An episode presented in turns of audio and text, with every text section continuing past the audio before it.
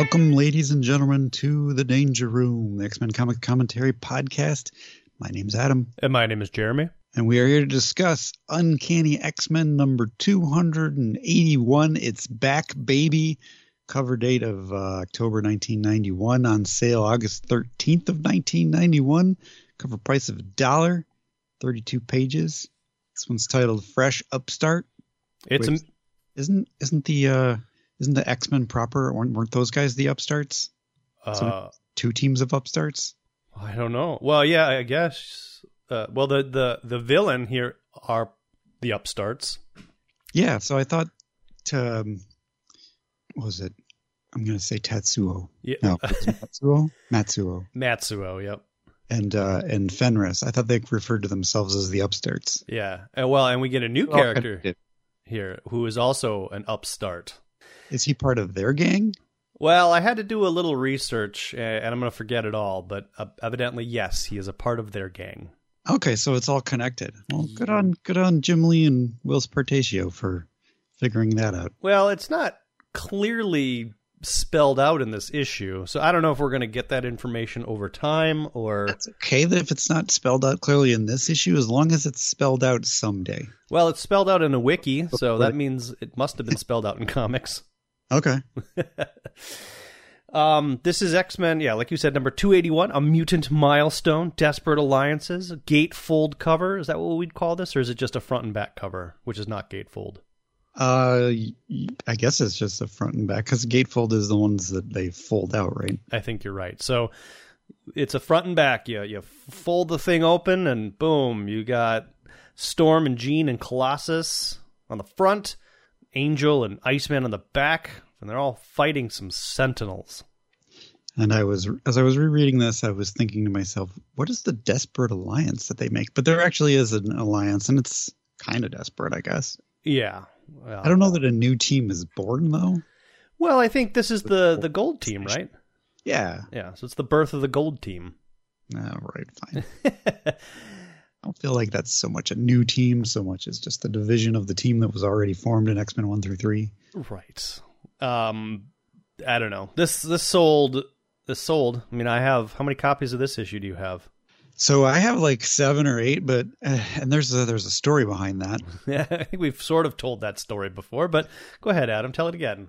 Uh, I mean, it's basically we were at what was it? So so where we grew up when as little kids it was a podunk town in upstate New York, and they had a place called Ames or Amos, depending on culturally uh, into the town you were. Right. Um, and uh, when we went, we were at Amos Ames one day. We usually only went there to get video games and whatnot. Um, they had those those like three packs or four packs of comic books, and uh, on one of the issues in the four pack of comic books was 281 of Uncanny X Men, and our eyes lit up, and we said, "These are worth something. These are going to be worth something." Yeah. So we opened up all the copies they had, we shoved them down our pants, and we walked out of the store. And then who should pull up as we were pulling them out of our pants? But my mom. and she sees me pulling all these comic books out of my pants and she says, Get in the car. so I hand off my comics to you Right. just to, so I don't have any evidence. Yeah. But she drove you home, right? I no, because this was a, a period in time where I lived like two houses down from Ames. Okay, so maybe she offered to drive you home, and you were like, "No, thank you, Yeah. It was probably like, oh my god, I'm gonna get in so much. Tr- no, I'm good, thanks. I'll walk. Uh, yeah. So, so yeah, that I was grounded for a good month or so, and uh, and then uh, Winter Vacation Carnage Two was recast. Scott in my role. Yep, yep, It was very sad. yep. Winter Vacation Carnage was. I don't know. I'm gonna I'm gonna claim responsibility. My my brainchild for our little home movies in which we used lots of red te- tempera paint uh, for the blood effects. My rationale was that, and I don't know why I figured this, but I we we we did a lot of putting it in our mouth and then getting hit and then spitting it out. For some reason, I decided that tempera paint wasn't poisonous. and I, you guys all believed me, so we, we did many scenes where all of us had spitting blood takes with tempera paint. That's was pretty gross. Yeah. Uh, and so Adam was the protagonist in the first one, and then he was grounded for a while, as I recall. I think it was a month. Yeah. my mom was mad. yeah. And the strange thing is, and maybe I never gave you those back, or maybe I did later. I it might have been after the month, but Okay. yeah, I because I have them now. Okay. But there was no, like, I got home kind of expecting her to call my parents and be like, Do you know what your son was doing? But it never got that call. She didn't make us, like, return the comics, even though I'm sure she saw the handoff. Yeah, I don't know. I guess I guess she was just mad, and that was punishment enough. And I mean, I- I I was certainly uh, I don't like it when my mom's mad. Well, no. But the other thing I thought was, I mean, she she knew, but I, I always felt that there was plausible deniability to be like, oh, yeah, we totally bought these. But you didn't even Yeah, want to go down that path. down our pants. you know, that's what all the kids are doing. yeah, this is how we didn't want a bag. We thought it might rain. I don't know. So yeah, we uh, we both have many many copies of this. So issue. looking at them now, they're worth eight dollars. Was it worth it? well, I guess it was for me because I didn't get caught. yeah. Um, I think Ames is out of business, so uh, arguably, you know, we could be blamed as contributors to that. Possibly. I wonder if anybody bought the remaining comic book packs, I don't know. the opened comic book packs. I don't know. That's back in the time where I think like a like a because uh, Ames was like a department store, like a Kmart or um, Target, I guess, a low rent Target, anyways. Um, so I think back in those days, a retailer could send unsold copies back and, and get their money back. I think, Cool. and then with when Marvel moved its publishing, that that all went away. I think I don't know. I wonder what the other comics were. I wonder if we went back and saw what they were, they'd actually be worth more than this. Yeah, those were the the valuable ones. We happened to get the one where they printed millions of copies. Yeah. So, anyways, there you go. Uh, don't steal. Yeah. Somehow, there's a lesson there. yeah. I mean, it's, you know, it's, it's, it's a shameful past, but kids will be kids. Yeah. So, yeah. Anyways, this is uh, uh Will Portacio, or Port- how do you pronounce his last name? I think that's right. Port- Portacio. Portacio. Okay. Uh, cover. Um, it's okay. It's fine. It's not great. It's okay. Busy. Yeah. He's a very busy artist. I find as an adult that he is harder to get into uh, just because of the busyness. Yeah, so the cover feels like a Jim Lee um, homage, and the interior art feels, at least the first couple of pages, feel very Marc Silvestri. Uh, and just because I was curious, I, I scanned ahead a few issues, and the art goes downhill. And I always sort of thought Wills was a pretty good artist, so I don't know if some inkers changed or or what, but So Art Thibert is his inker okay, uh, cover and the interiors for this issue, and Art Thibert is who will take over from Jim Lee's X Men, Mm. And his art always reminded me of a pretty good Jim Lee impression. I will see when we get there. Yeah. My recollection of when the whole image shift happened, they they put their best, whoever they could find, on these two X books, but like X Force, X Factor, Excalibur, they all suffered. uh, and it was yeah, it was Art Thibert who I, I think did a pretty good job, and then Will Portacio, and then eventually you get the Kuberts. But Yeah, the Kuberts are great, and then they one of the Kuberts handled Uncanny and one handled X Men. yeah, something like that.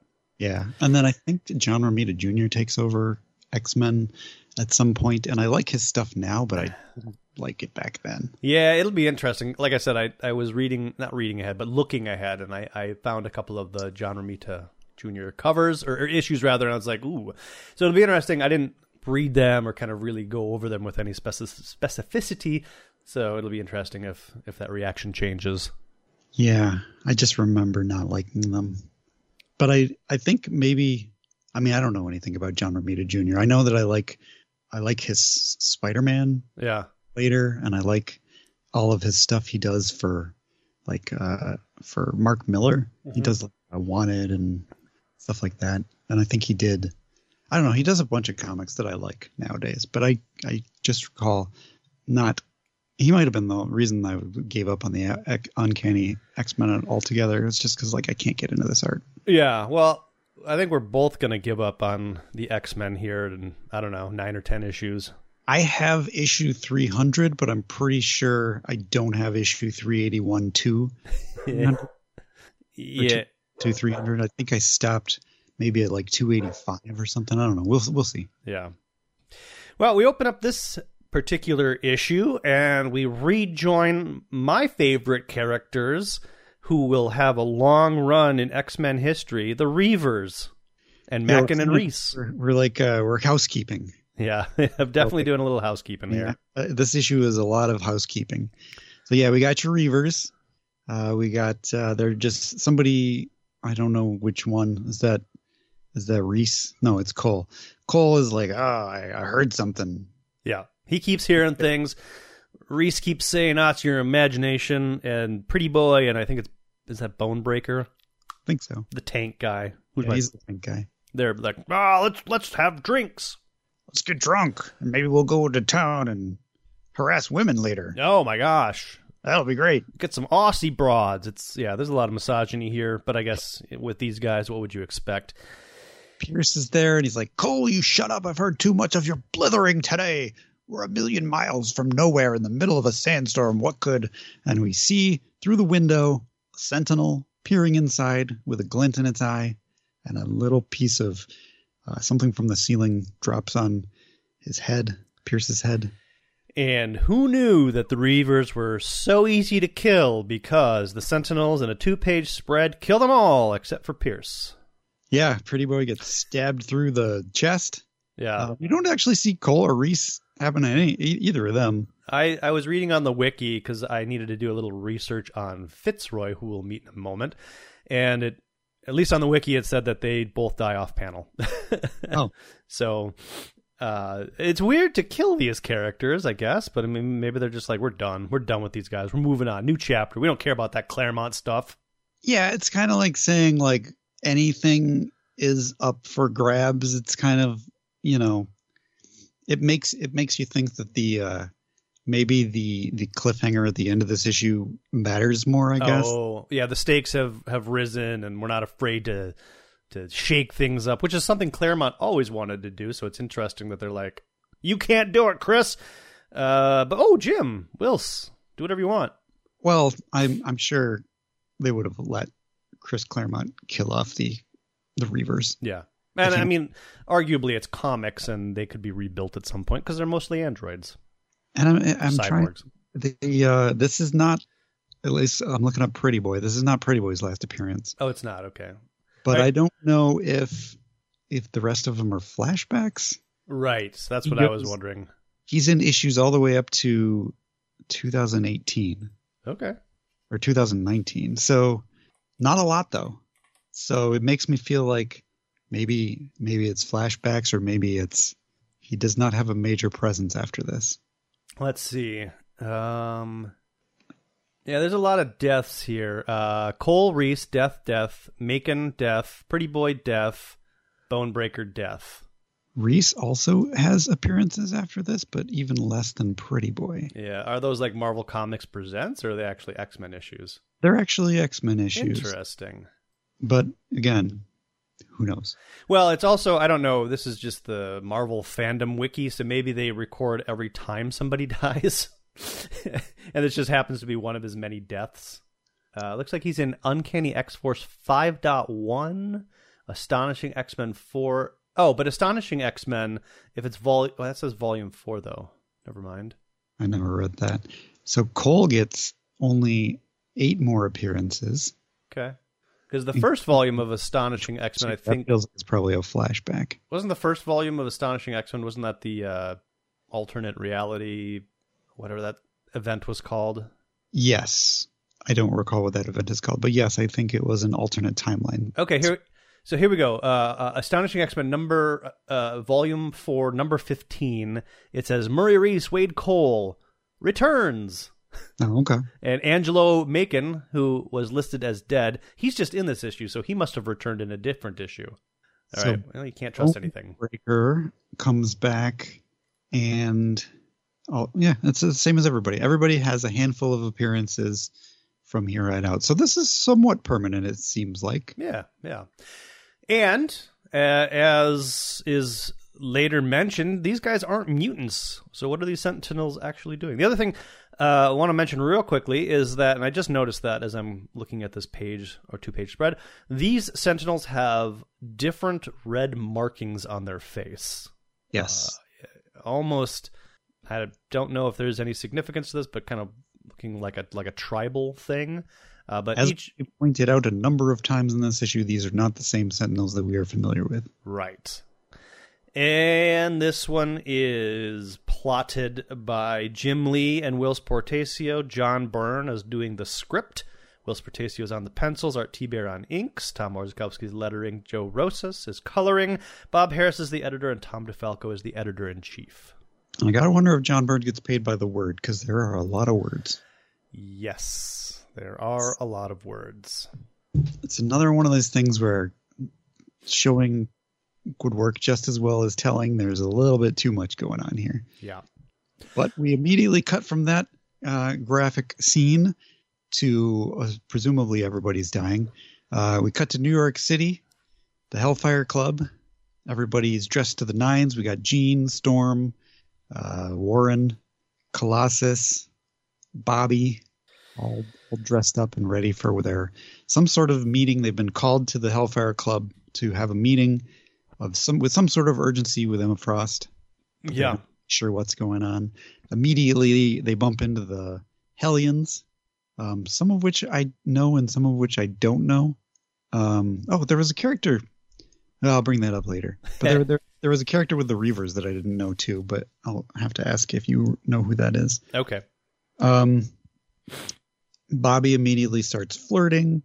Colossus immediately starts kind of, I don't know, not not brawling, but throwing barbs with uh with Beef, who I'm not familiar with. So had, again, doing doing the little bit of research that I did for this issue, because I was like, spoilers. Uh, a lot of Hellions, almost all of the Hellions die, um, and I was like, oh, okay, so Beef must have just been created for this issue, so that we've got some cannon fodder to just just kill.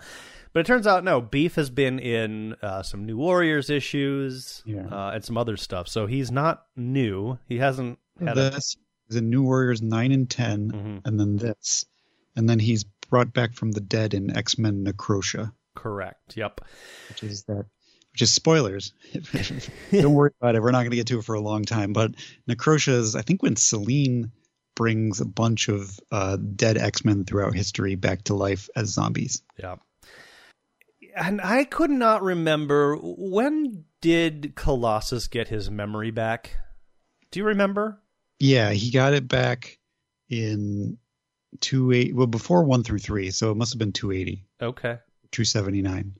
Did he did he bump his head and he's like, "Oh, Uh, I'm gonna say because I don't remember that the professor unlocked whatever it was. oh, okay." I, I have no memory uh, of that, but Whatever the Shadow King did that was forced Ah, chase after. Uh, what's her face? Bob? No, not Bobby. What? What's the lady's name that he was chasing after? uh, well, Callisto, but No. Callisto as a model. He was on the car. The the X Men's dance teacher. Oh, uh, uh, uh, Stevie Yes, Stevie Hunter. Stevie Hunter. Yeah, Um, he was chasing her around because he was under the control of the Shadow King, that's right. and maybe like something jostled loose from all that. Yeah. Okay. That sounds that sounds right. Well, he's not, in my opinion, acting like Colossus. He's like you said. He's kind of puffed up chest. He's like, beef. I don't like you. Since you Hellions have not been taught to respect human life as we have, yeah. Empath jumps in. trying to start something. No beef, but I will be happy to finish what you start. Beef. be- Not beef. Empath jumps in and he uses his powers to settle down the event. And There's Jean- No. Yes, we know him. Jean reports that back to Storm, and that's when some hellfire, I don't know, butlers open up a door, and uh, a person We'll see you now, ladies, and dot dot dot. somebody crashes through the door. To me, it looks like one of the Reaver people, but I don't know that this person's introduced. Uh, this is a girl in some sort of costume. We learn a little bit more about her later, but no, I don't think we ever get her name. Yeah, I remember the the lady. Uh, I said Reaver. I meant uh, Genoshan. Remember the lady Genoshan? She looks to me like she is dressed like the guys in X Men one through three. Oh, on uh, on Magneto's. But yeah, I could I could also get a Genosha connection now that you're saying that. Yeah, I don't know. But, as, I was reading this, I was like, it feels like it would make a lot more sense for her to be like, "Look, it's the Genosha person. Aren't you X Men happy?" But it, it's not. It's just some rando. Yeah, she says, This is the second time in as many weeks an attempt has been made on my life, though it would seem my would be assassins are getting younger and younger. Welcome, X Men. Doubtless you now begin to guess why I invited you here tonight. Well, I no. No. Well, you just forced somebody through a door and you're attacking somebody. I get nothing. Yeah. Well, and then I'm like, wait a minute, is this Jubilee? It, it does look like Jubilee, too. Right, because she's younger and younger, and maybe this is like a trap that uh, White Queen has set for the X Men. And I don't know why the X Men would send Jubilee out to assassinate the White Queen. So a lot of questions were asked, but you know, ultimately, as you mentioned, we find out that it's just, just some rando. So this is where we get uh, in a meanwhile, right? So we get an introduction to uh, Fitzroy, who we haven't met Fitzroy before, but we've met Shinobi, and Shinobi is here. And I was like, okay, I know Shinobi. I don't know Fitzroy, but they're talking to him like he's a well-established character, and that's what caused me to go look him up. And then there's, I'm not going to spoil it, and there's a huge backstory for him, but suffice to say, this is his first appearance. Um, yeah. yeah. So implication is that he's been around, but for us, we don't know him. Yeah, and either Shinobi or Fitzroy is related to Sebastian Shaw. Yeah, Shinobi is related to Sebastian Shaw. Didn't isn't didn't he kill Sebastian Shaw? Yes. In the previous last appearance of Sebastian Shaw? Yes. Which obviously won't be the final last appearance of Sebastian Shaw. Correct. So as I'm looking at this background, you got all these like uh, ladies and, and actually beefcake men. So I'm kind of thinking Fitzroy and uh, uh, what's his face Shinobi. They're just like we just like beautiful people to be surrounding us because they're all kind of there. It's like a party. Yeah. Well, but they're all kind of like it's to me. It seems like they're all sort of fawning over these people. But maybe you're right. Maybe it's just a a group of beautiful a beautiful people party. But it made me wonder why Forge was back there but it's it's not Forge. It's just it's some fine. other some other muscle man with a mustache. He's he's uh, infiltrating Shinobi's lair for for the professor. I mean, Kitty's there too, so it does kind of look like that. I'd like to believe that these guys are just pansexual. They're just like, put the pretty people with us. We don't care. We just want to be fawned over you know i the uh fitzroy says something about how he enjoys the finer things in life and he's super rich and just spending his money however he likes right and there's a little they do a little back and forth about how fitzroy wants the kingship of the upstarts and uh I guess Shinobi is the current king, and he's like, "Guys, I'm fine with you wanting my job, but good luck on that, you sucker." And they talk about how uh, Shinobi offered his Sentinels, which are Sebastian Shaw's Sentinels, and Fitzroy is like, nope, I got my own Sentinels. And as you can see, they cut to a monitor where I don't know, kind of weird if you're at this party and there's this there's this image of the. Uh, I, I, guess I would be fawning over the the screens rather than these two people. Be like, whoa, look at this! This is like a friggin' movie over here. These giant robots are killing all these half cyborg men. Well, yeah, but kind of awesome. In the panel before that, it just looks like there's two sentinels holding up the ceiling.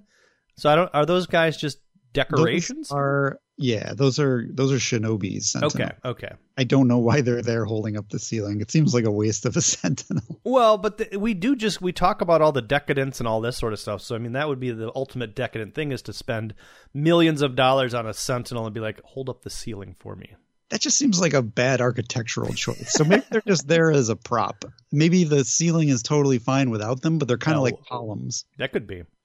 But yes, you're right. Then then we see all this brutality uh, happening on those screens there, and these guys are having a, a good old time watching watching this happen. So we see a sentinel destroying Bonebreaker's tank treads, Oh yeah, yeah. is kind of cool. Yep. Somebody gets grabbed by the head, and it looks like their head gets crushed. Yep. Yep. Don't. That's not Pretty Boy because he's got a chest. Yeah.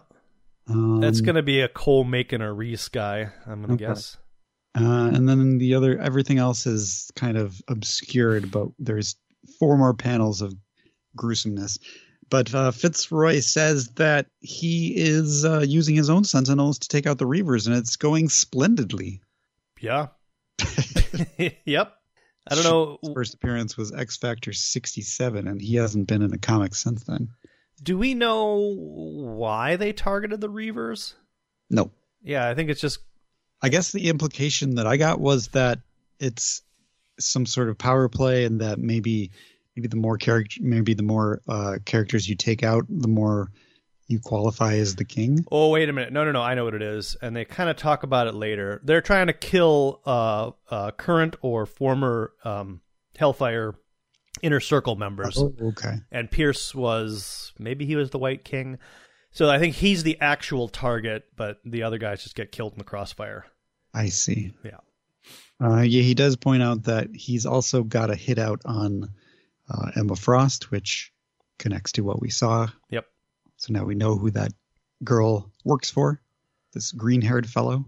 Lots of green-haired fellows in in the '90s. Yeah. Well, Green. We got uh, who's who's the guy from X Force? Uh, uh, uh, well, there, isn't there Polar- Polaris? She's got green hair. Gideon or something. Oh, Gideon. Yeah. Yeah. the guy who's always hanging out with uh, Roberto. Yep, yep. He's got green hair. Well, I mean, they only had a handful of colors to choose from, and green was one of them. Yeah, so they're going to go after uh, Emma Frost as well. Um, meanwhile, who's getting head blasted here? Um, let me turn the page. Oh, this is one of the uh, this is one of the things where we John Byrne loves to do, where he starts the sentence with Yes. Shinobi thinking, "I do not let my feelings cloud my wisdom as you do," and then it cuts to his finishing its thoughts. Be sure to such prejudice do not prove your undoing. It's pointless. Why did this need to continue over? Um, regardless, this is Colossus. Oh, In my head, the telepathic link to Jean. I Ah, felt a, a girl screaming, says Bobby.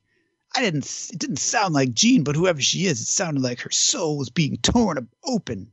Yeah. So they head up some stairs, and I guess they Frost is torturing the lady, now see Emma Frost mentally torturing this lady. and it's apparently very painful for Jean. Make her stop.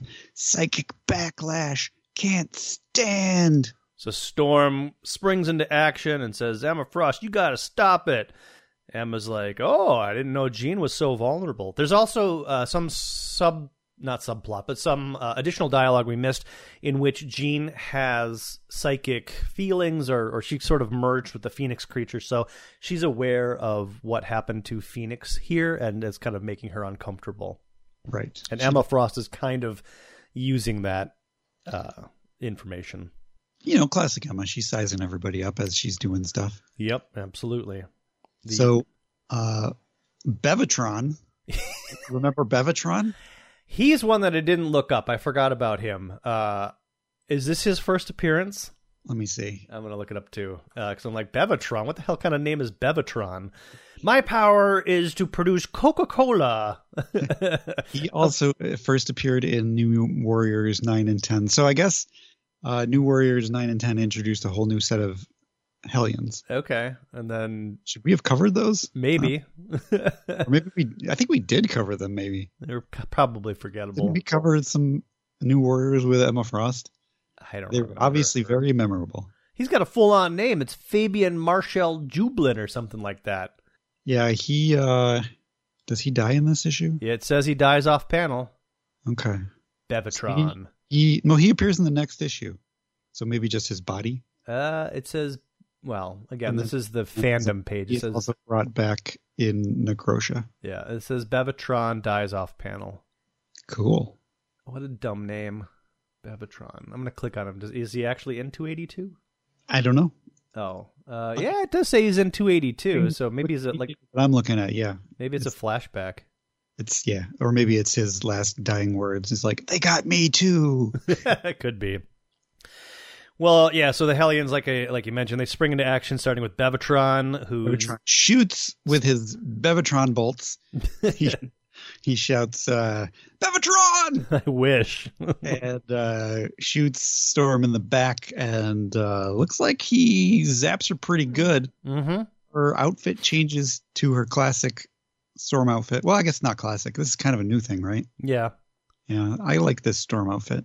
We're, Uh, we're done with the Mohawk days. Yeah. It's no longer Storm in black leather or anything. She's she's wearing a poofy white uh, kind of frilly outfit with big wings, sort of wings. Yeah, I think it's it's a poofy black outfit, but the Okay. the white would be the reflections of the the uh, um, glossy black outfit. So it might have elements of leather in it, but yeah, it's good. Beef takes the opportunity to take uh, to pick up his attack on Colossus from previously, uh, when Colossus s- tries to grab Bevatron. We should have known it would be a uh, true. The well, Warren says looks like the truce is over before it's even begun, and Colossus says we should have known it would be so. Archangel, there is so much bad blood between the X Men and the Hellfire Club for any peace to be a lasting one. And he grabs Bevatron, and Beef smacks him on the side of the head. Yep. Bobby uh, looks like Cat's Cat's Paw joins the fight against Bobby, and Roulette is throwing some Tarot cards. Is this roulette or is this tarot? or tarot, yeah. Yeah. Uh, and I don't know what her powers are, but they involve tarot cards, and there's like a a Grim Reaper skeleton. She it seems like characters from tarot cards come to life and do nothing. that seems to be her power. It's a very oddly specific power. At least in this issue, they do nothing. I'm sure in the issues where she was established, she probably has cool powers related to tarot cards, but but not here. Yeah. Here, there's a giant Grim Reaper who does absolutely nothing. So Jean shows that she's not quite as vulnerable as we may have thought by psychically blasting everybody and saying "Stop!" and everybody grabs their heads. We're here because Emma Frost says there's some sort of force threatening all of us. If we battle each other, we only leave ourselves open to attack from whatever the force might be. And then we get three panels where 50% of them are word balloons and the other 50% are drawings. A lot of words. So many words. Emma Frost jumped to the conclusion that if somebody's attacking the X Men or uh, her, uh, the the Hellfire Club, logically the X Men are next. Yeah. I don't, I don't see that. Well, you're drawing some conclusions to be like, we shouldn't fight because if they take us out, you're probably next. I, I think it's, I mean, if mutants are the target, then I think that's a logical conclusion. But the Hellfire Club are bad people, so it could also just be people that want to kill the Hellfire Club and don't care about the X Men. So Which is what it is. could go either way. So what? But Emma Frost, we know she's not. She's going to use every advantage to, uh, or every option to gain the advantage, and this is one of them, I think. But I'm just saying, if I were an astute X Men, Yeah. I would be like, I don't, I don't buy into that, I don't, Emma. I don't trust you, Emma. uh, we'll, we'll we'll hang on the sidelines. uh, sound. And even Storm says your logic is flawed, Frost, but she doesn't say why. No. We answered your cry for help as anyone would, mutant or otherwise, but we were not prepared to reinstate the truce until we are. Con- what truce are they reinstating? Well, the way back uh, after the mutant massacre, Magneto became the White King and Okay. established a truce between the Hellfire Club and the X Men. Gotcha. So, So that would be it. that truce apparently was broken. I don't know when, but sure, Maybe just now when the Hell- Hellions attacked. that could be. You must tell us everything. Who of your organization has been attacked? When? Where? What is their present condition? And Emma says, I'm not going to tell you anything, but all you need to know is that this threat is very severe. and I don't know. At this point, I'm like, well, that doesn't work for me. X Men out. Yeah. One of the Hellfire Hellions, rather, I don't know which one this is, uh, is holding on to the prisoner, the lady that was thrown through the door, This And- Jetstream. Jetstream. And then Fitzroy comes in and kills Jetstream and grabs a hold of the prisoner. And then, He's- I, The powers of Fr- Fitzroynius. yes. He shouts, Fitzroy! I wish. Now, the wiki says that Fitzroy's powers are mostly teleportation in nature, which doesn't seem right because he's got like a giant force field around him, which could be machine generated, and he just electrocuted Jetstream, which I guess could also be suit oriented. I think the suit is the the force shield. Well, I I didn't see this as a force shield. I thought this was like a body armor suit. I guess, but But I guess it could force field probably makes more sense. yeah. Um, and if Fitzroy, wait, is it Shinobi or Fitzroy who's the current Black King? Uh, Shinobi. And so Shinobi, uh, Well, I don't think he's the Black King though. I think he is leader of the upstarts, and the upstarts are going want, trying to do a hostile takeover of the Hellfire Club. Okay. Because I was wondering, like, where is everybody? Obviously, the X Men, the Hellions, and the Hellfire Club, or Emma Frost, are at the Hellfire Club building. I didn't know where Fitzroy and Shinobi were. I thought they were, like, upstairs in the Hellfire Club at their decadent party. Upstart headquarters. Okay. All right. Think didn't Emma Frost and Magneto oust Sebastian Shaw out of the Hellfire Club? Maybe. I don't remember. Let's And then, let's go ahead and say yes. then Shinobi kills off Shaw. Uh, Shaw, and then I guess his plan is to get back into the Hellfire Club. Maybe, sure. maybe, maybe to uh, have the upstarts replace the Hellfire Club. Uh, yeah, so who knows? Uh, uh, Fitzroy, maybe he just walked to the front door, kills Jetstream, grabs the assassin, and then we return our attention back to Australia, where we see Pierce is still alive. Uh, I guess um, Lady Deathstrike didn't hear any of this commotion because she's like, "What's going on? Oh my God, there's Sentinels!" She's in a soundproof room. She's in the computer room, which apparently is soundproof, uh, and the Sentinels are, I guess, chasing Pierce. Uh, Lady Deathstrike cuts off one of the Sentinels' arms, and she's like, "That ought to do it." But the Sentinel self repairs itself off the computer equipment, and Lady Deathstrike is like, "Oh my god, I've never seen anything like it. This is crazy." Didn't we see that in Power Pack? We've seen it, absolutely. I don't know if Lady Deathstrike's ever seen it. Okay, but she she says it in a way that makes me think she's seen Sentinels before, and she's never seen Sentinels repair themselves. Right. I agree. That is how I read it as well, and I'm like, "This is we know the Sentinels can do this." So I guess she's just only dealt with Generation One Sentinels, maybe. Sure. and so I mean, the impression that I got was that we're supposed to be shocked by this. Oh my gosh, Sentinels can do something that we've never seen them do before. But being astute readers that we are, We- so in tune with every issue of the X Men, we know that the Sentinels can, in fact, do this. maybe maybe it was only That's- Master Mold that could repair himself, but I feel like other Sentinels have repaired themselves in the past too. I think it depends on who's writing the Yeah. story. In any event, I was not shocked by any of this, but Lady Deathstrike was. We see Scylla, who's also here. She says, yeah, that's, this is the person who I was like, who is this? Exactly. Uh, apparently, well, she, she's mentioned earlier by the the Reavers Yeah. who are like, "Oh, we got to get some real broads, not like Deathstrike and Scylla." And I was like, "Well, who is Scylla?" So Scylla apparently has been hanging out with the Reavers, Since- judging by that dialogue.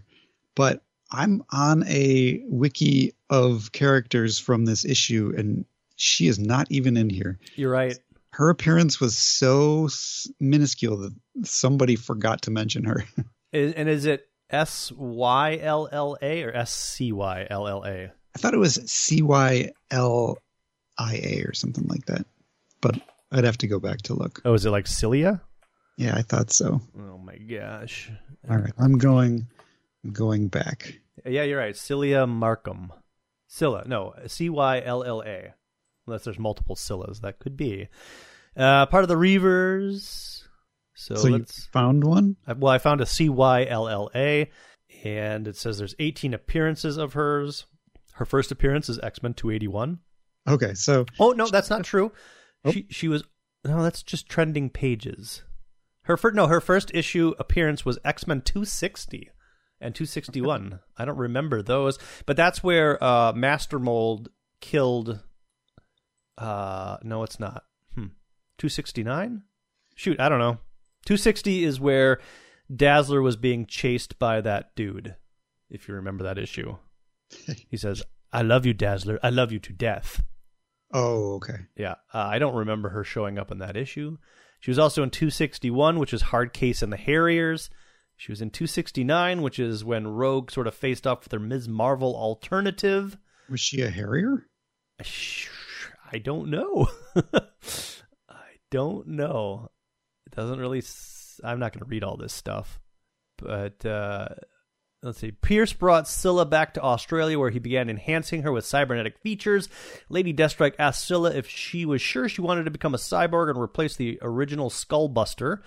To which Scylla replied, "For a chance to come." Oh, is that the lady who was like a cop or something? Uh, she went to the hospital, and the Reavers were like, "I can, we can, we can fix you." And then she was like, "Yes, please do." A prof- yes, a professional pilot. I now I remember. Uh, Scylla Markham was hired by Banshee and Forge as they searched for their missing teammates from the X Men in Cairo. I remember that. And then Fenris like blows up the airplane, and then I think you and I are like, "Oh, I wonder if we'll ever see this person again." Well, I guess we are.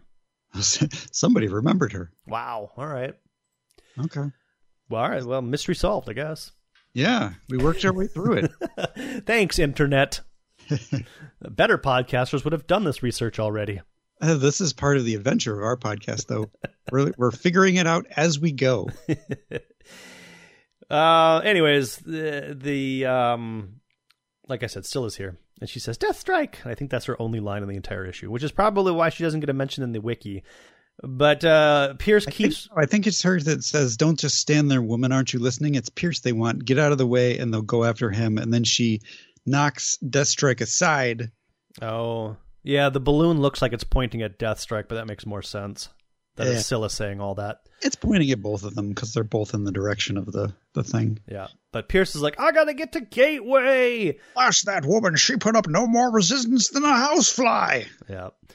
And she's he's running and he's like uh, Gateway, remember him? He's just sitting there, he's sleeping, I guess, and he's like, "Wake up, you got to get me out of here. Send me anywhere. No, wait. Send me to whoever perpetrated this attack." Yeah, that's it. and so That's the connection. so uh, uh, Gateway does his thing. Pierce jumps through the portal, and he's like, "Okay, when I get through, turn off the gateway, turn off the portal." But he doesn't, and three Sentinels go through with Pierce. The Sentinels are just too fast for Gateway. I think Gateway is kind of like, I don't like you, so I'm gonna let a few Sentinels follow you. And so that's what happens. And the Sentinels just uh, head off. Unit Pierce is beyond our means to apprehend. Remaining units return to launch point, and Gateway kind of smiles. I'm not sure if it's a smile or if it's just a knowing look. I think it's more of a knowing look. Like, this is not my fight. I I'm not involved. I don't know. He's just kind of like looking up in the air, just like whatever. Um, And we cut back to New York City, where we get we get the same word balloon that Fitzroy last said, letting us know that this is taking place exactly the second that we left. No time has passed, which I thought was a neat conceit. I guess I don't think I've ever seen that in comics, repeating a word balloon after some time had passed in order to show that we're back where we started. I think I think John Byrne has a pretty f- good and but I'll also say formulaic way of pacing issues. So Yeah. yeah. This this this is this tracks with how John Byrne writes at least in this era. Fitzroy continues beating people. Jetstream is officially uh, announced as dead. Yep. You killed him. I should certainly hope so, my dear beef. oh boy.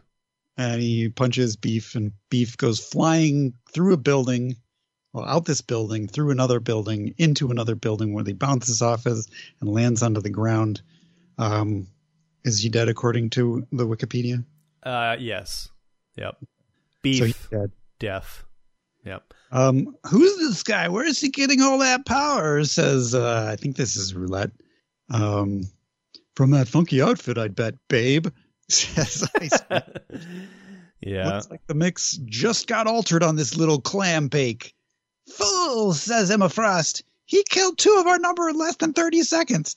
Are you going to stand there discussing it while he does the same to you, or are you going to let me berate you for a while and I'm just now talking? Oh boy, I should really do something instead of all this talking. You know what they should have done? The next thing she says on the next page is stand aside. They should have got rid of this whole, are you going to stand there discussing it and just put stand aside? in Yeah. And then on the next page, you do, he may have been more than beef's blundering. Br-. Well, even cut that. nothing can stand, nothing can stand before the power of my psionic mind blasts. Just cut to the chase. Right. Exactly. I agree with you. There's a lot of words in this issue. A lot of unnecessary words. I don't mind words when they help move the story along and aren't just like, I don't know, pointless. You might be right about that, Miss Frost. Always assuming your power could reach me, but even if I were not protected by the force field of this weapon system, now even you cannot attack what you cannot see, and he disappears. Uh, Fitzroy, that is. See, this is all good dialogue. It's Yeah. letting us know what's going on. It's telling us stuff. Super strength, invisibility. This being possesses the powers of the Super Skrull, the alien enemy of the Fantastic Four. Storm notifying everybody who the Super Skrull is. yeah. But he's no alien, Storm. I would have sensed that immediately, I'm sure. Well, yeah. She's no stranger to aliens. Yeah. So eh, that makes sense. Um. He uh, Fitzroy reappears and Storm blows him into the air, and Colossus grabs him and is squeezing him. And that's when, uh, as Emma Frost kind of approaches him, uh, the portal from Pierce shows up, and Pierce appears through it and says, "Frost, the Hellfire Club. I should have known it was you, Frost. I don't even know why I'm surprised about it." Frost doesn't know what's going on, but I, I like this. But it almost makes me wish that Pierce didn't die in the next panel so that he could be like, "Hey, Emma Emma Frost did this, and now I need to like have revenge on Emma Frost." So yeah, the way that this is drawn, and do they even say he's dead? He might not be dead. Well, yeah. According to the wiki, like there's no there's no death listed after his name. So severely wounded, or He is in the next issue, and then he only has three more appearance appearances between now and 1997. okay. So maybe yeah, maybe he dies, but he's such a main character because uh, Emma Frost also dies on this page. Yes. So the the Sentinel, uh, a Sentinel grabs him by the back of the head in what looks pretty bad. Yeah, yeah. Um, and then th- the three Sentinels that we saw going through the portal come through this side of the portal, starts shooting everybody. The f- It is Sentinels. The fool has brought Sentinels into the middle of the yay. And that's when Empath says that Emma Frost is dead. It looks like she got blasted in the face, maybe. I can't feel her emotions. The White Queen is dead. Uh, Fitzroy is like the rest of you will join her soon enough. Sentinels, obey the voice of your master. Attack the X Men. Attack the Hellions. Attack everybody. Essentially. They were doing a good enough job of that without your orders, friend, says Warren for some reason. well, he, obvious. he needed some dialogue. Well, then he says, Iceman, throw up a barrier, protect the civilians on the street. And Iceman says, No sooner said than done, Angel. Hey, this is the flavor I've been missing. This is like the old days. I think I feel like Iceman needs to get his head in the game. Yeah. Well, they're you know they're working it out. These I don't know. We, we got different writers. uh, continuation, continued termination of target classes 2024. Oh, yeah, that's right. We eventually get some names for these uh, sentinels, or maybe we already saw them, but they're like, It's like 2007, 2024, 2014. yeah, it made me wonder, like, are those like meaningful? Like, are those actually dates, or, or are they just random numbers? I'm guessing they're random numbers, but maybe they're from the future. Yeah, that's what I was wondering, and that's why they've got. Uh, I think they're from the future, Adam. I, it, I mean, I know that the, some future things are coming. Yeah, Um, they could have been created in those years. Yeah. I'm trying to find the page where they name these guys off. Oh, I think it's when they send them through the. Yeah, uh, units 2007, 2016, and 2024. Maintain pursuit. Maximum speed portal is closed. Ah, based on some spoiler stuff I read in the wiki, I bet you those were Sentinels grabbed from those time periods in the future.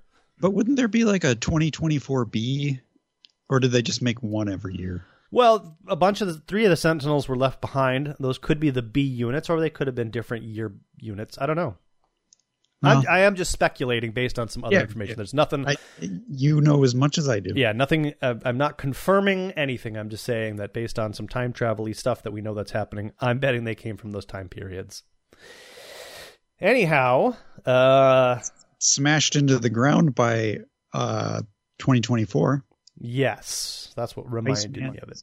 Does not do any of the uh, protecting the civilians on the street, or maybe he did that off panel. But he's back in the battle, trying to freeze up unsuccessfully the uh, the Sentinels. Tarot drops her tarot cards. My in a- tarot cards. Oh, in I'm- a unintentionally amusing uh, couple of panels. time she- time to pick up the ones I dropped and and and do whatever I can. And so she makes a witch, which is kind of funny, with a broom. and the, and the Sentinel just shoots through the witch and kills her. What is tarot supposed to do? Just just just uh, make uh, illusions to scare people based on tarot cards? I don't know. Such a weird power. But hasn't been used a lot. I think I I'm sure in some of the early appearances of the like I would assume that the the things that she creates with the tarot cards are under her will yeah, actually fight people. But yeah. I don't know that. I mean, they like I said, they do nothing here. This this one gets shot in the face, which doesn't even act as a shield for tarot. Oh, here, this is kind of funny. So, uh, Tarot was killed here, uh, but Tarot later reappeared as a member of the Second Hellions team. It appeared her resurrection was somehow bound to King Bedlam. I don't know who that is, though this was never fully explained. So, Oh. she just comes back at some point for some reason. cool.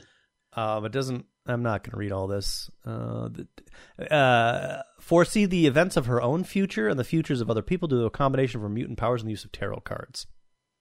And psionic will-based constructs. She could materialize and animate tangible images of 2D avatars, images on her tarot cards. Once they But she- were, and then she has, to be holding them in order to have it work. yeah.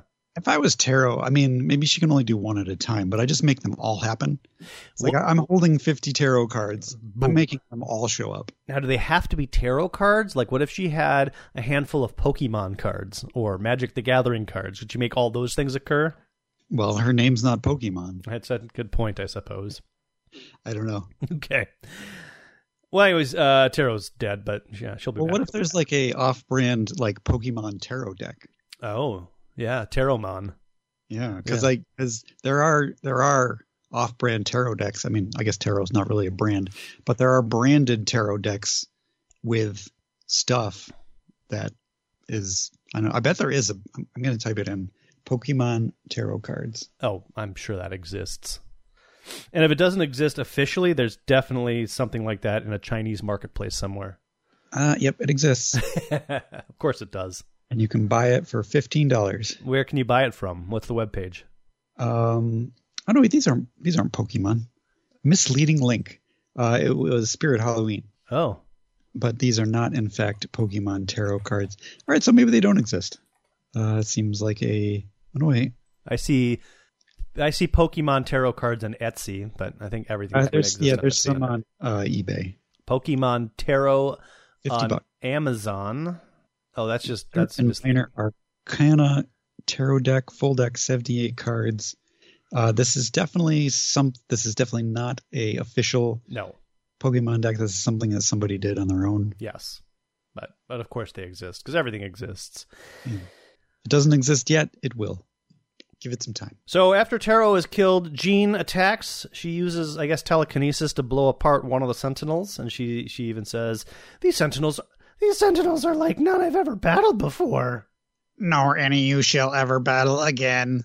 And two Sentinels blast Jean, and Jean's going down, and she says, uh, "It can't end like this. I have one chance, if only have time." I don't know what she does, but she I dies. what she does, but we'll find out next issue. Okay. I'm assuming she's not. Oh yeah, yeah, yeah, yeah. I I know too, but she dies. Termination accomplished. Target Marvel Girl is dead, says Robot Man. They don't call her Marvel Girl anymore. Come on, Yeah, they, Sentinel, they get it just together. calling her Jean Grey. So you're telling me the Sentinel knows that Jean Grey and Marvel Girl are the same people? Well, they've got access to the files for sure. Pick a lane there, Sentinel. Is it Mar- Jean Grey or is it Marvel Girl? Yeah. John Byrne. I blame him. She is quite familiar, says Fitzroy. You have done well, my Sentinels. We have not killed all the X Men, but uh, you know that's pretty good. So let's get out of here. This time she will find it more permanent, says Fitzroy, imagining. Now, That- most of this action has been occurring with no backgrounds or like like energy backgrounds. So it's been sort of hard to place where these guys are, but now we sort of get a shot that it sort of spilled out into the streets and there's a lot of damage. Certainly the Hellfire Club's damage as well as the streets. Well, And- we know that uh, when they burst out of the building, Angel told Iceman to protect the civilians on the street. Hmm. So that's all we got. Uh, we people are pointing out that there's a, a dead girl, and I think it's the assassin that they're maybe pointing to. I don't know who, but anyways, who should be walking down the street but Senator Robert Kelly? What's he doing here? He's back, everybody. You X Men, what's the meaning of this? How dare you burst into a private club endangering innocent lives? I'll see you pay for this, do you hear me? And pay dearly. Seems like a zero to 60 reaction. Yeah, and some guy's like, figure out what's going on first. he's like, hey Senator, lighten up. There's a dead girl in here. What? Who? It says random guy on the street. Yeah. See for yourself, Senator. Well, Archangel and I allowed our focus to be diverted to the single sentinel attacking Colossus. The other two murdered our companion. Speak not to us of payment, for we have paid the most precious coin of all. Jean Grey's dead, everybody. Yep. At least for at least for this issue. Again, you know, she Is just this keeps. a new costume for Jean? I'm just realizing that she's wearing her 90s costume. Uh, well, yeah, I think all of them got costume redesigns for this relaunch. Okay. So yeah, this is the first time. I believe this is the first time we're seeing her in this costume. she was in a dress earlier. I think this is the first time noticing that she's wearing the costume. Yeah, in issue 280, um, she was in her X Factor costume. So this is definitely a no fanfare new costume uh, affair. So yeah, yeah, no fanfare. Yeah, exactly. So that was uh, X Men number 281. According to my Wikipedia, Sentinel 2007, 2016, and 2024 do not have any further appearances. Interesting. Okay. Oh, there's something else I wanted to look up, but I can't remember what it is. Yeah, weird appearance. But oh, I wanted to see when was the last time we saw it? Didn't wasn't Senator Kelly making a deal with Shaw at some point? After his wife was killed in like 268, when Rogue fought Master Mold, Kelly was like, Shaw, we need to double down on these Sentinels. Okay, so I guess it's in character for him to go from zero to sixty. Yeah, but and and- the deliciousness of that whole thing was, you know, Master Mold came out of the Sentinel program, and it was Master Mold that ultimately like fell onto the car or zapped the car or whatever. Right. But he blames it on the X Men. But you know, Robert Kelly, a man who clearly cannot see, like doesn't bother to uh, ascertain the facts. he's blinded by his hatred of mutants. He's blinded by his hatred of mutants. Uh, it's a it's a fine fine issue. Um, I mean, it seems like they're definitely going somewhere. It's a good start, I guess. kicking off with action. Um, Not sure. Does John Byrne last to the next issue? He does, I think. Okay. Yeah, I don't. I didn't really look at the uh, um, writing credits all the way through, but yeah, he's here for a little bit. I wonder if he's got a better relationship with Will Portacio than he does with Jim Lee. I don't know. I think Will Portacio seems less, and I don't know why I'm what I'm basing this on. This is just random speculation, but it seems like Will Portacio has less interest in scripting than Jim Lee does. That could be. Yeah, yeah. I don't. I don't know why I think that. It's just how I feel. Um, it would have been. I don't know. It was fine. Uh, It would have been nice, I think, if they maybe would have launched the team at the mansion and been like, "Okay, Gold Team." Well, because we're doing chronological order, we got kind of the appearance of this team in I think X Men five or six, Yeah, where we saw them getting ready to go to the Hellfire Club, which was kind of neat. yeah, Um, so that'll be our our introduction. yeah. But you know, this is like going straight into the action. What's going on? That's true, and that's a way to do it. So I don't, I don't want to complain. Um, uh, and it was fine. It's nice to see the Hellfire Club and kind of getting back to the roots. Uh, we got. to I mean, Magneto's dead, right? So we have to start introducing some new nemesises, nemesis, nemesi, and I guess Fitzroy is going to be the Gold Team's nemesis for the Well. time being, anyways. We'll see. I don't know. I don't remember. Like he doesn't last very long. Oh, He, he is key to the introduction of a major character in the next issue, yes. who does last a very long time. Yeah. Well, when I was looking again, when I was looking at his wiki, it seemed to me that he has a very complicated origin. Maybe Well- that's all described in the next issue and we never see him again. I don't remember. Welcome to the 90s, That's right. where every character has a complicated. I mean, I guess it's. I mean, if you look, probably no character is more complicated than Betsy Braddock. Time travel, baby. Well, the sum- the whole Summers family. Uh, as a matter of fact, and I again, I don't know how all of this fits together, but Fitzroy and that character, that major character introduced next issue, uh, have a very tangled Summers relation in the form of friendship. They're not part of the family, but there's Okay. many other Summers names mentioned. Who I'm like, I don't know who any of these guys are, Hmm. and it's not Hope.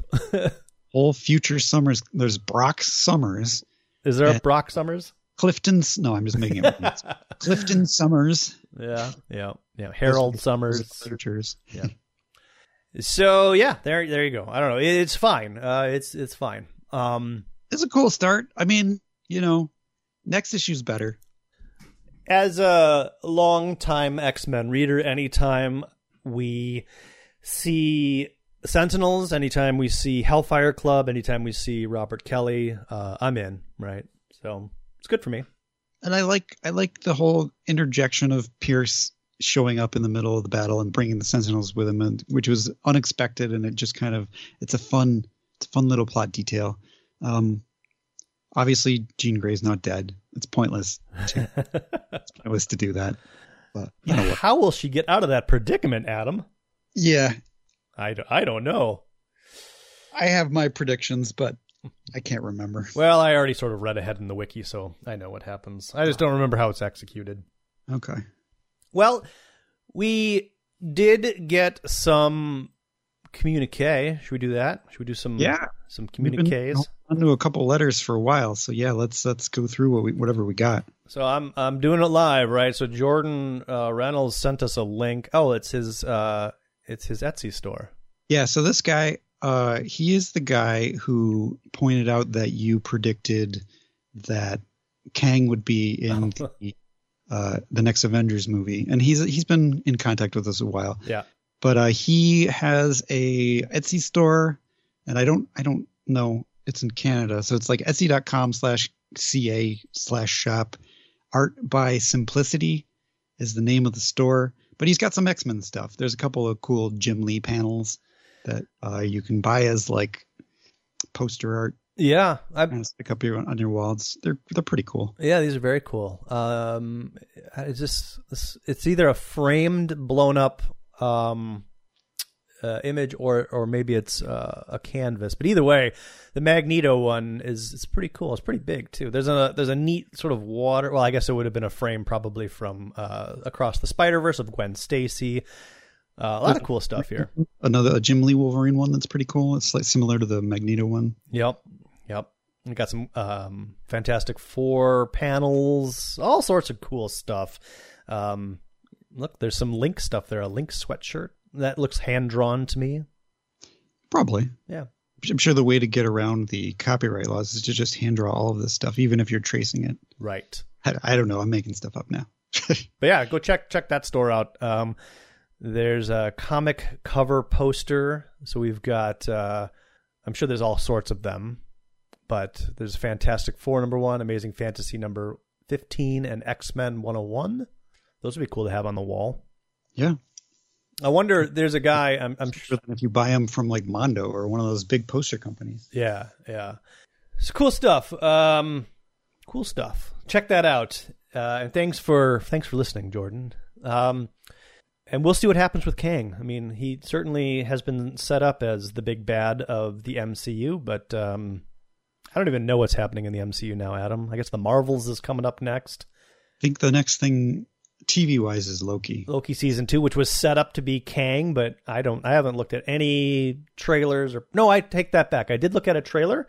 Uh, it looks fun. Um, I didn't see anything Kang related, but maybe they're just like, we don't know what's going to happen, so let's keep him out of there for now. Probably, yeah. Uh, so it'll be interesting to see if the was that a Guardians cliffhanger that they you see the the the TVA show up. I was it was it uh, Ant Man. It might have been Ant Man. You're right. I don't I don't think Guardians had a cliffhanger.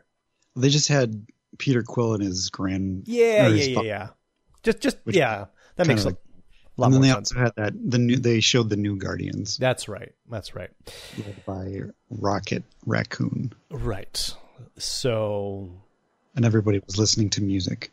Yes.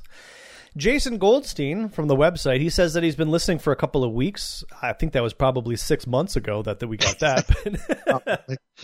he thanks us for covering these classic stories. Uh, you're welcome. Yeah, man. Clearly, we, we don't in- intend to stop, so there's, there's stories for forever. Yeah, we'll keep doing it as long as it entertains us. Yeah. Uh, French, he says, during the pickup game. Oh, this would be X Men number like one or two or three or four. It was four. Yeah. Uh, Gambit calls Logan Mr. Serval, which was his superhero name in France until it switched to Wolverine after the Singer movies. That's bizarre. I did not know that. Serval. What does Mr. Serval mean? Who knows? Frenchie, we need more information.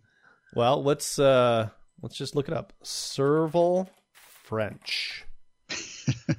uh nothing immediately comes up. Yeah. The Serval is a new generation of 4x4 armored vehicles for the French army. Okay, well.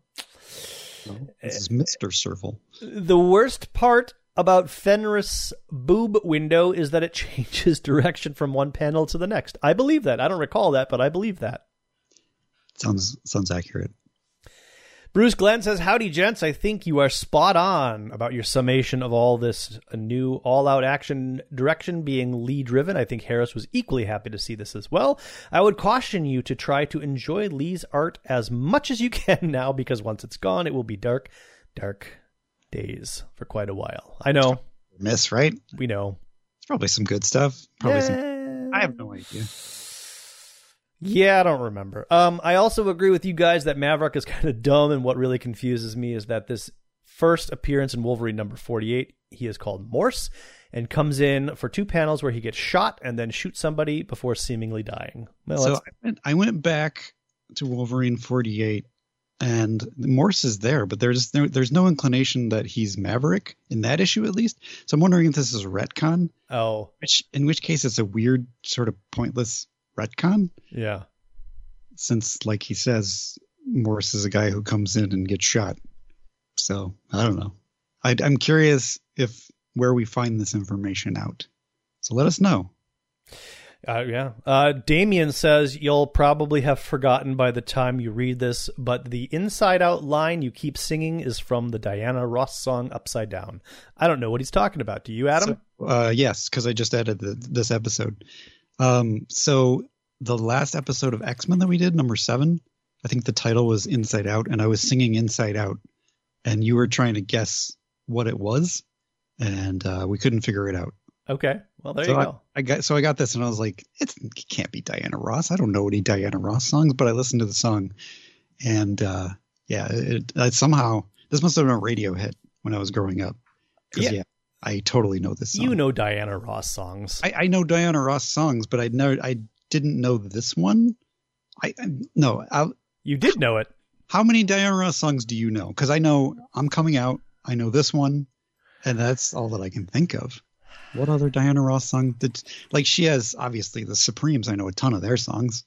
I don't know. There's there's a bunch of them, obviously, because she's prolific uh, songwriter. But um. I'll bet you that if you went to Spotify right now and put the "This is Diana Ross" playlist on, you'd be like, "I know all of these." Well, yeah, because they would play a ton of Supremes, Oh well, that's true. and I would know all the Supreme songs. But I don't. I just I don't know any of her solo stuff. You're probably right. I probably know more than I realize. Yes, That's just the stuff of radio when we were growing up. exactly. You don't know who it is. Maybe you don't even know why you know it, but you'd hear it and be like, "Oh, I know the song." So after I got this, I went back into the episode and edited a snippet of the song into the episode, and uh, hopefully we won't get a copyright strike. I don't. I'm sure we will. It was like I tried to keep it as quick as possible. I don't know if that even matters. I I don't know how copyright strikes work. We've gotten a few, on Spotify, yeah. um, so a little behind the scenes. Yeah, so if you're listening through on Spotify and you're like, "Hey, seven episodes are missing," it's uh, I don't know. It's because we never went back and edited some music out. Well, weirdly enough, we did, but they didn't. Some some of the episodes they remo- removed, and some of them they didn't. So I don't know what's up with their decision making, but yeah, some of the stuff we went. I, I think we went back and edited all of it. I edited some. I think you edited some. I don't remember, but um, Yeah, I think we kind of divided it in half. I think there was an extra process we needed to do to tell them that we did that work. But I think you went through the process and they deleted all of your episodes, and I didn't go through the process and they kept all of mine. Oh, So you shouldn't have gone through the process. clearly I should not have gone through the process that they told me to go through. It's one of those uh, asking for forgiveness rather than asking for permission. I guess I asked for permission, even though I did the editing work, but whatever. Anyways, A lot of the stuff that you did was U2, so it might have been just stronger copyright claims. oh yeah, yeah, Islander or, whoever owns Interscope or whoever owns that Universal, actually, I think it, it is who it is. Um, they just one day went hardcore after a lot of that stuff. Yeah. Uh, I, I that's why I don't have access to um, YouTube on my primary Google account, and it's been that way for like five years now. And I keep trying to appeal it, but they're like, "Nope, you violated copyright, so you can't watch YouTube with your primary account." Oh, that's weird. but you can watch it if you log out. I've got a bunch of Google accounts, so the only thing that sucked is like that was the account that I was using to like kind of build up my algorithm and like subscribe to stuff and like and all that sort of stuff. I lost all of that, so I had to kind of rebuild all of that on a different account. But it was uh, a case where I had had all of these old, old MTV YouTube or YouTube uh, videos that just they don't exist. Maybe they exist in some promotional material somewhere, but it was just like PSAs and commercials and promos for Zoo Zoo TV and all this stuff that's just like who cares? Who cares about this? Uh, nobody's gonna monetize this. I wasn't monetizing it. I was just like, here it is. I found all this stuff and I put it out there. Seemed pretty unique. And then one day, I got an email saying these three things have been copyright struck. And then another day is like these five things have been copyright struck. And then the next day was like you're banned. And I was like, well, I didn't even have time to like address it, right? And so whenever I've emailed them, I'm like, guys, like, I'm sorry. Like, I didn't mean to delete my, I don't care. Like, I would just like to be able, when I type in YouTube, when I'm logged in as me, I'd like to just be able to go to YouTube instead of getting this block page of like, you did a bad thing and you're a bad person. So Well, there it is. now you know don't mess with YouTube. I guess, yeah, they're, they're hardcore. Um, so maybe, who knows? Maybe the same thing will happen with Spotify. We'll be perma banned from Spotify. We did get a threatening letter that says if we get another uh, strike against us, I think we get banned. It's so stupid though because like none of the stuff is like grandfathered in. It's like everything was fine until it wasn't fine, and you won't find out whether or not you're permanently banned until we decide you're permanently banned. Even though this stuff's been sitting out there for all this time, so Right. you just can't win. Yep. True dat, yo. So if one day we disappear off of Spotify, uh, that's why. Yeah. Now you know. Uh, anyways, um, cool. Why? I, that's that's, That's it. it, yeah. We we got no B sides. We got no additional issues. Uh, Adam, you, you got anything else? no, no. I don't either. We have. So until next time, my name's Jeremy, My name's Adam. and the danger room is closed.